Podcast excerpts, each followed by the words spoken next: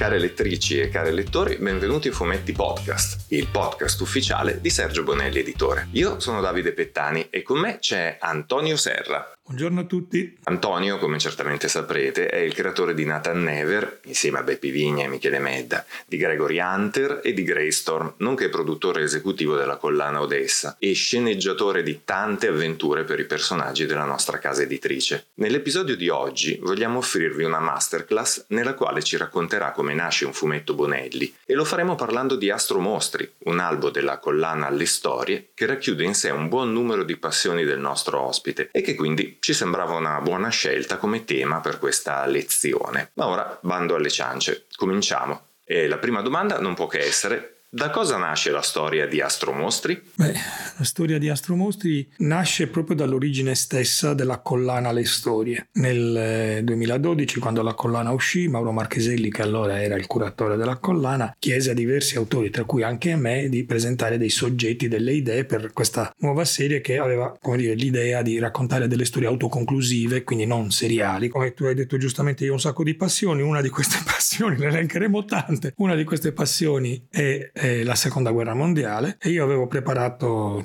ci ho messo diverso tempo eh, perché per me scrivere è una cosa complessa, avevo preparato un soggetto dedicato alla Finlandia che durante la seconda guerra mondiale era una posizione molto particolare, come quindi avevo scritto un soggetto ambientato in Finlandia durante la seconda guerra mondiale. Però quando poi finalmente mesi dopo sono riuscito a consegnarlo a Mauro e a dirgli guarda ho quest'idea, lui giustamente mi fece notare che non ero l'unico appassionato di seconda guerra mondiale e che tantissimi altri autori avevano presentato dei soggetti sulla seconda guerra mondiale che quindi avrebbe voluto avere qualcosa di diverso, perché l'argomento rischiava di essere, come dire, inflazionato all'interno della collana. Questo mi ha bloccato perché chiaramente, benché appunto le passioni siano tante, c'era, c'era, ci avevo messo molto a pensarlo, quindi la cosa si è dilatata nel tempo fino a che non è apparso all'orizzonte Maurizio Rosenzweig. Per chi non lo conoscesse, Maurizio è diciamo completamente matto, sono un po' tutti quelli che fanno i fumetti, Maurizio leggermente di più e avevamo tante passioni in comune di cui parlavamo quando si andava a mangiare la pizza qui nei pressi e a un certo punto lui venne da me dicendo senti io ho in mente questa idea, questa immagine di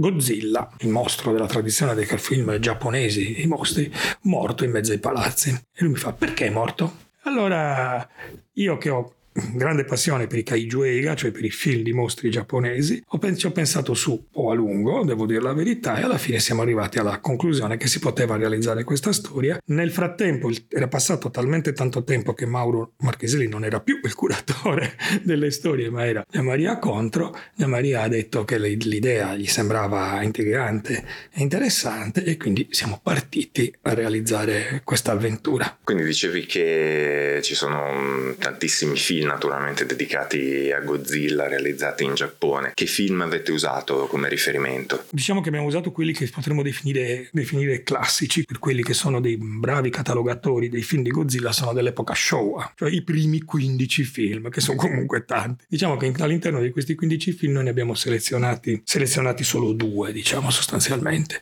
Uno è quello che in italiano ha il titolo che poi, come dire, deciso il titolo della storia, l'invasione degli astromostri, che in realtà in giapponese si intitola Kaiju Dai Senso, la più grande guerra dei mostri eh, che è uno dei film che vede messi insieme vari mostri, tra cui diciamo stabilisce definitivamente King Ghidra o Ghidorah, chiamalo come vuoi, il mostro a tre, il drago a tre teste come nemico di Godzilla. E siamo già dalle parti in cui Godzilla è buono e salva l'umanità, diciamo, quindi il personaggio ha già subito un'evoluzione, che è un film del 1965 quindi insomma ecco, però uscì in Italia negli anni 70 e poi invece un altro film, questo invece non è mai uscito in Italia anche se se ne sostiene, si sostiene la tesi che la cosa sia possibile ma non è vero, ho accertato che non è vero, non è mai stato distribuito in Italia, è un film che ha un titolo complicatissimo per noi, adesso tenterò la, la pronuncia, Gojira Minira Gabara Orukaiju Dai Shingeki, che si tradurrebbe in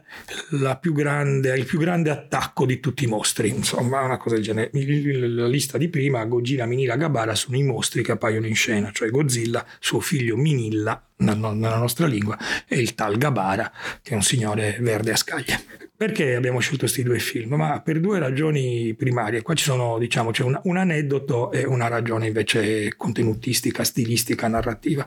L'aneddoto è il fatto che il trailer di, dell'invasione degli astromostri è stata una delle prime cose che ho visto da bambino e mi ha terrorizzato. Mi ha terrorizzato, mi ha terrorizzato anche il fatto che, mh, essendo io molto spaventato, mia zia Anna, che mi teneva in quel momento lì, eh, povera donna, in assenza dei miei genitori, eh, cercava di convincermi che erano tutte sciocchezze, che quei mostri non esistevano, e invece la mia zia Pina sosteneva la tesi di aver incontrato gente che aveva visto gli UFO e quindi che i mostri invece potevano esistere. Questa contraddizione ha generato il mostro che avete qua davanti quando ero ragazzino. E quindi la paura che ancora oggi ho, devo dire la verità, è incredibile come anche rivedendo oggi tantissime film ormai i film di Godzilla di produzione giapponese sono 30, il trentesimo esce quest'anno e ci sono più anche tre film a cartoni animati, quindi insomma potremmo dire che sono 33. Tutte le volte che arriva King Hydra, che arriva sempre, ormai, cioè un tempo no, però dopo che è arrivato la prima volta poi arriva sempre, e tutte le volte che arriva King Hydra io mi spavento,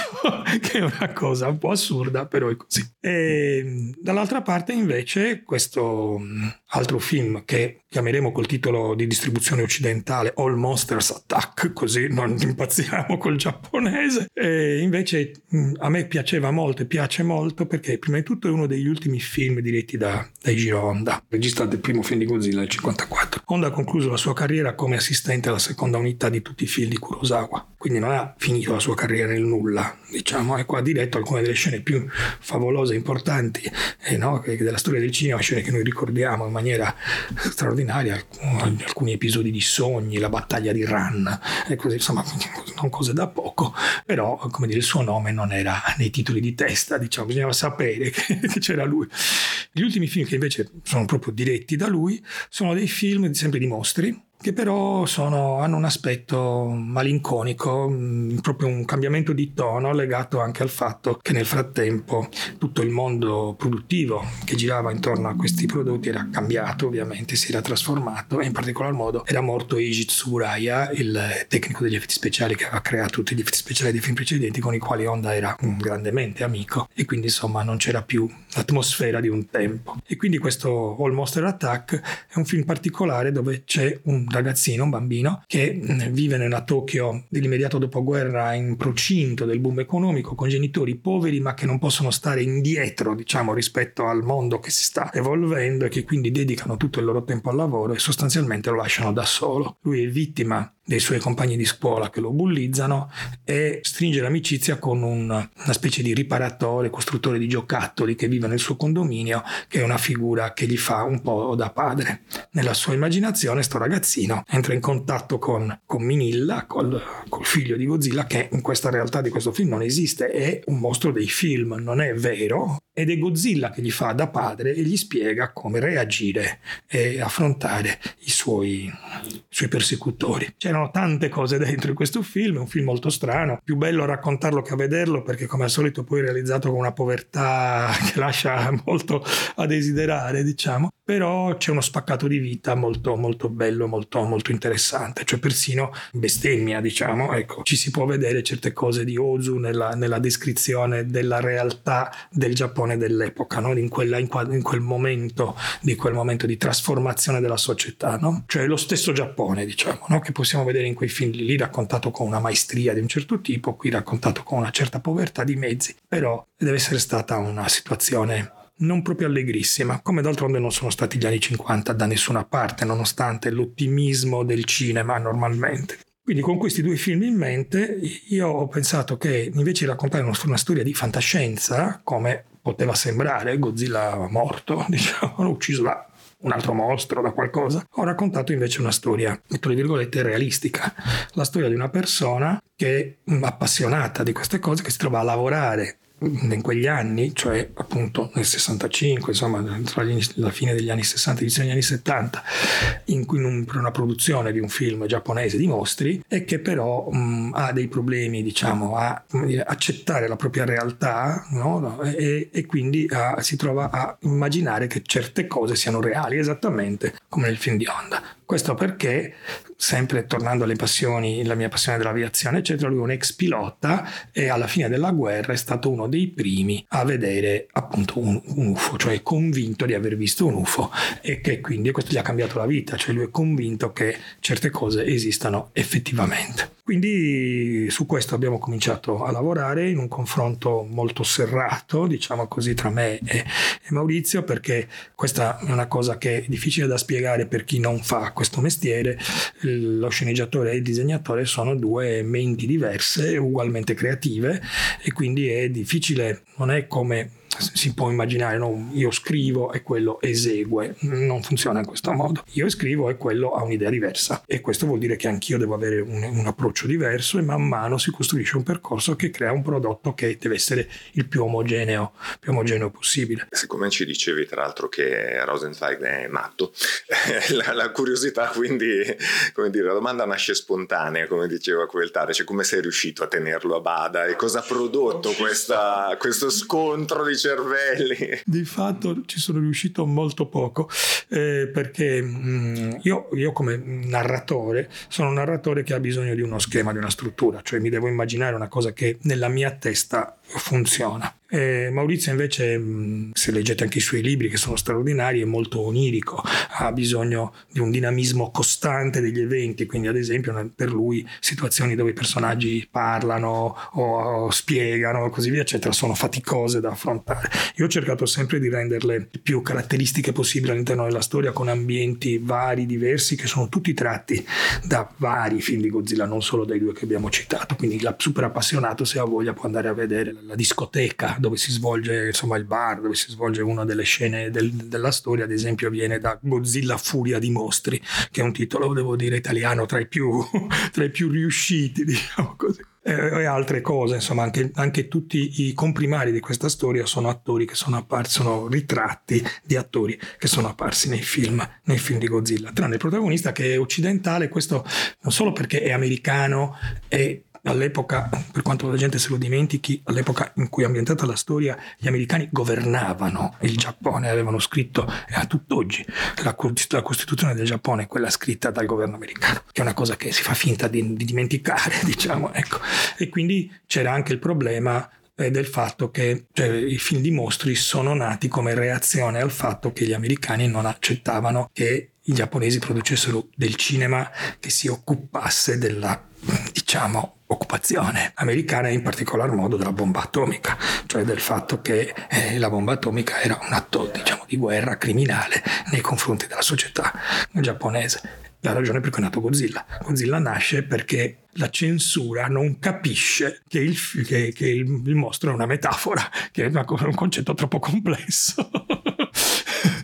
e quindi questa, anche questi elementi fanno parte della storia che noi, che, noi, che noi raccontiamo, quindi ci sono tanti strati, diciamo che era bello poter, poter realizzare. Il tutto però con uno schema, appunto, andando in una certa direzione. Maurizio invece disegna più velocemente di quello che io posso scrivere e quindi molto spesso eh, veniva da me dicendo ho in mente una scena bellissima e l'aveva già disegnata chiaramente.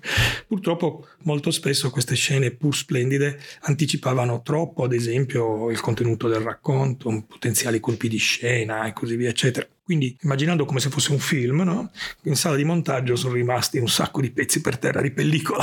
diciamo.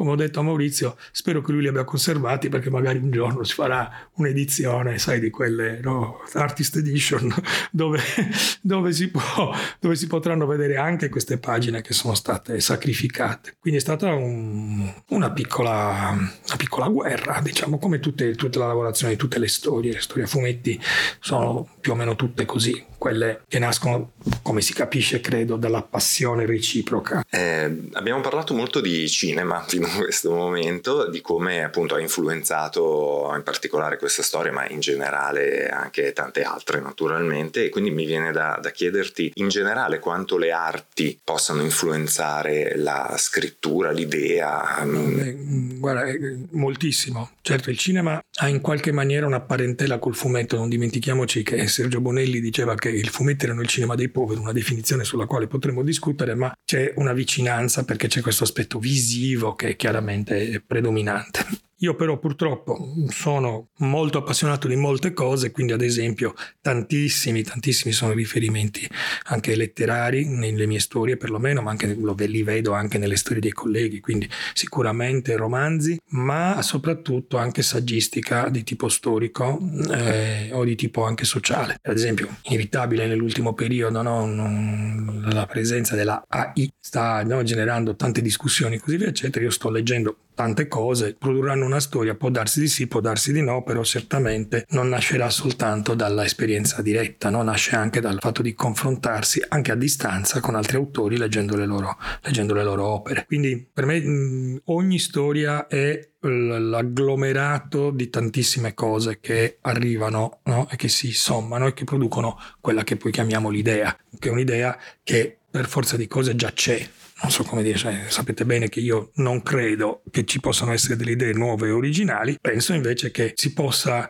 come dire, immaginare un, sempre un, un, nuovo cocktail con un sapore leggermente diverso, diciamo. Ecco. Quindi si lavora su questo cocktail, anche nel caso di questa, di questa storia ci sono stati almeno due libri che sono stati fondamentali, certo sono dei libri diciamo di eh, reference appunto, uno dedicato a Tsuburaya che si chiama Master of Monsters che purtroppo è già rarissimo ed esauritissimo, un libro molto bello che ricostruisce la, la vita di Tsuburaya. E uno invece una biografia altrettanto bella di Giro Honda che eh, non solo racconta tantissimi aneddoti ma che come dire inquadra anche tutta una certa amarezza che c'è di fondo nei film di, di Honda quando li rivedi da adulto, cioè se li rivedi da ragazzo ragazzo è chiaro che il mostro, la, i modelli indistrutti e così via, eccetera, hanno la, la precedenza nella, nella, memoria e nella, nell'impressione che i film fanno. Riguardando tutto, invece, per quanto ci sia pochissimo spazio per gli aspetti umani in questi film, spesso, eh, invece ci sono delle, dei tratti che, che, che sono comuni e che quindi ti fanno immaginare una persona che certamente aveva qualcosa da dire, che infatti poi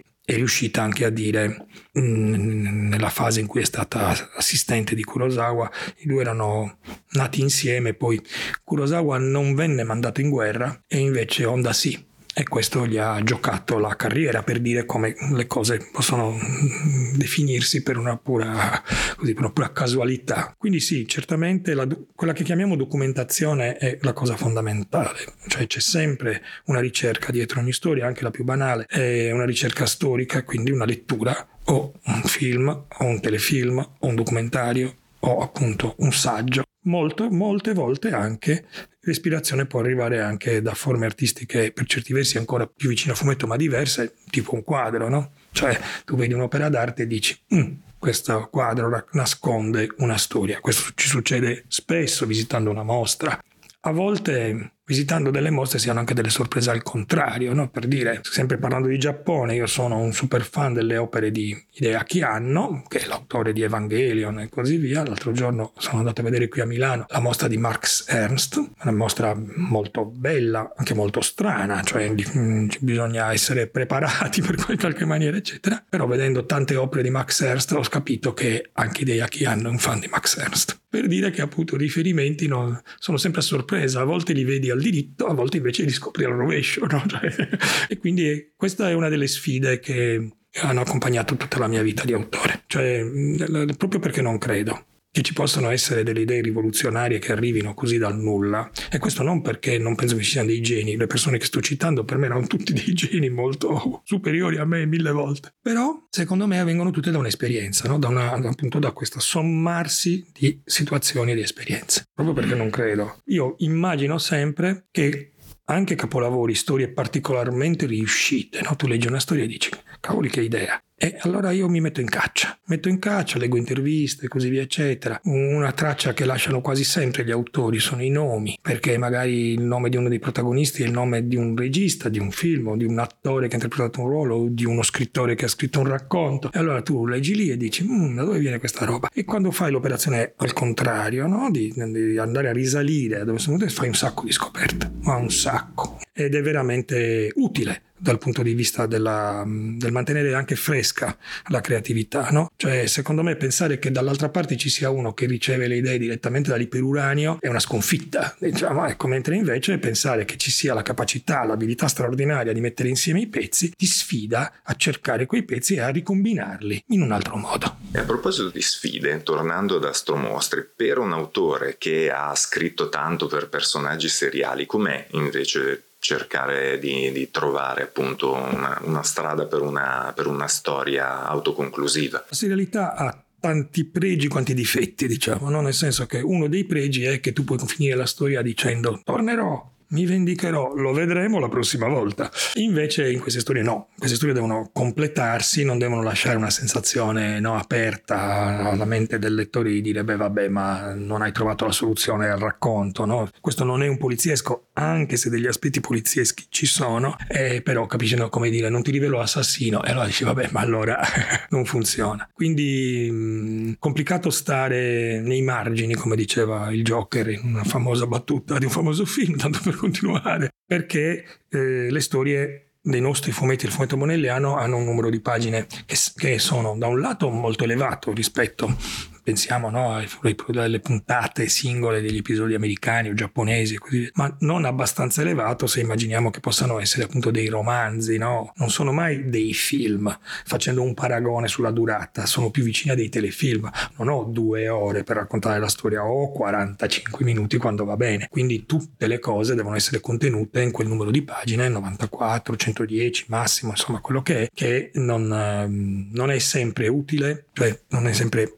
facile starci dentro anche perché abbiamo un sistema narrativo all'interno dei fumetti Bonelli che prevede appunto un dialogo, un, un dialogo che è fatto di battute e controbattute, quindi di campi e controcampi e non di singole vignette con un'enormità di testo come ad esempio usano ad esempio gli americani, tanto per dirne uno, no, ci sono diversi schemi narrativi che noi possiamo utilizzare nei fumetti, oltre che schemi di assoluta libertà che non fanno parte però del prodotto che noi proponiamo ai nostri lettori lo possiamo fare magari un po' di più in certi prodotti liberari che stiamo presentando attualmente. In passato, questa storia già è del 2017, gli anni passano alla velocità della luce, già in, in passato era, era, era, più complicato presentare delle soluzioni estetiche, narrative di taglio delle immagini e così via. Quindi una, sing- una storia singola ha sempre delle caratteristiche molto peculiari che vanno rispettate, mentre invece per certi versi chi è come me un professionista della serialità ha tante porte aperte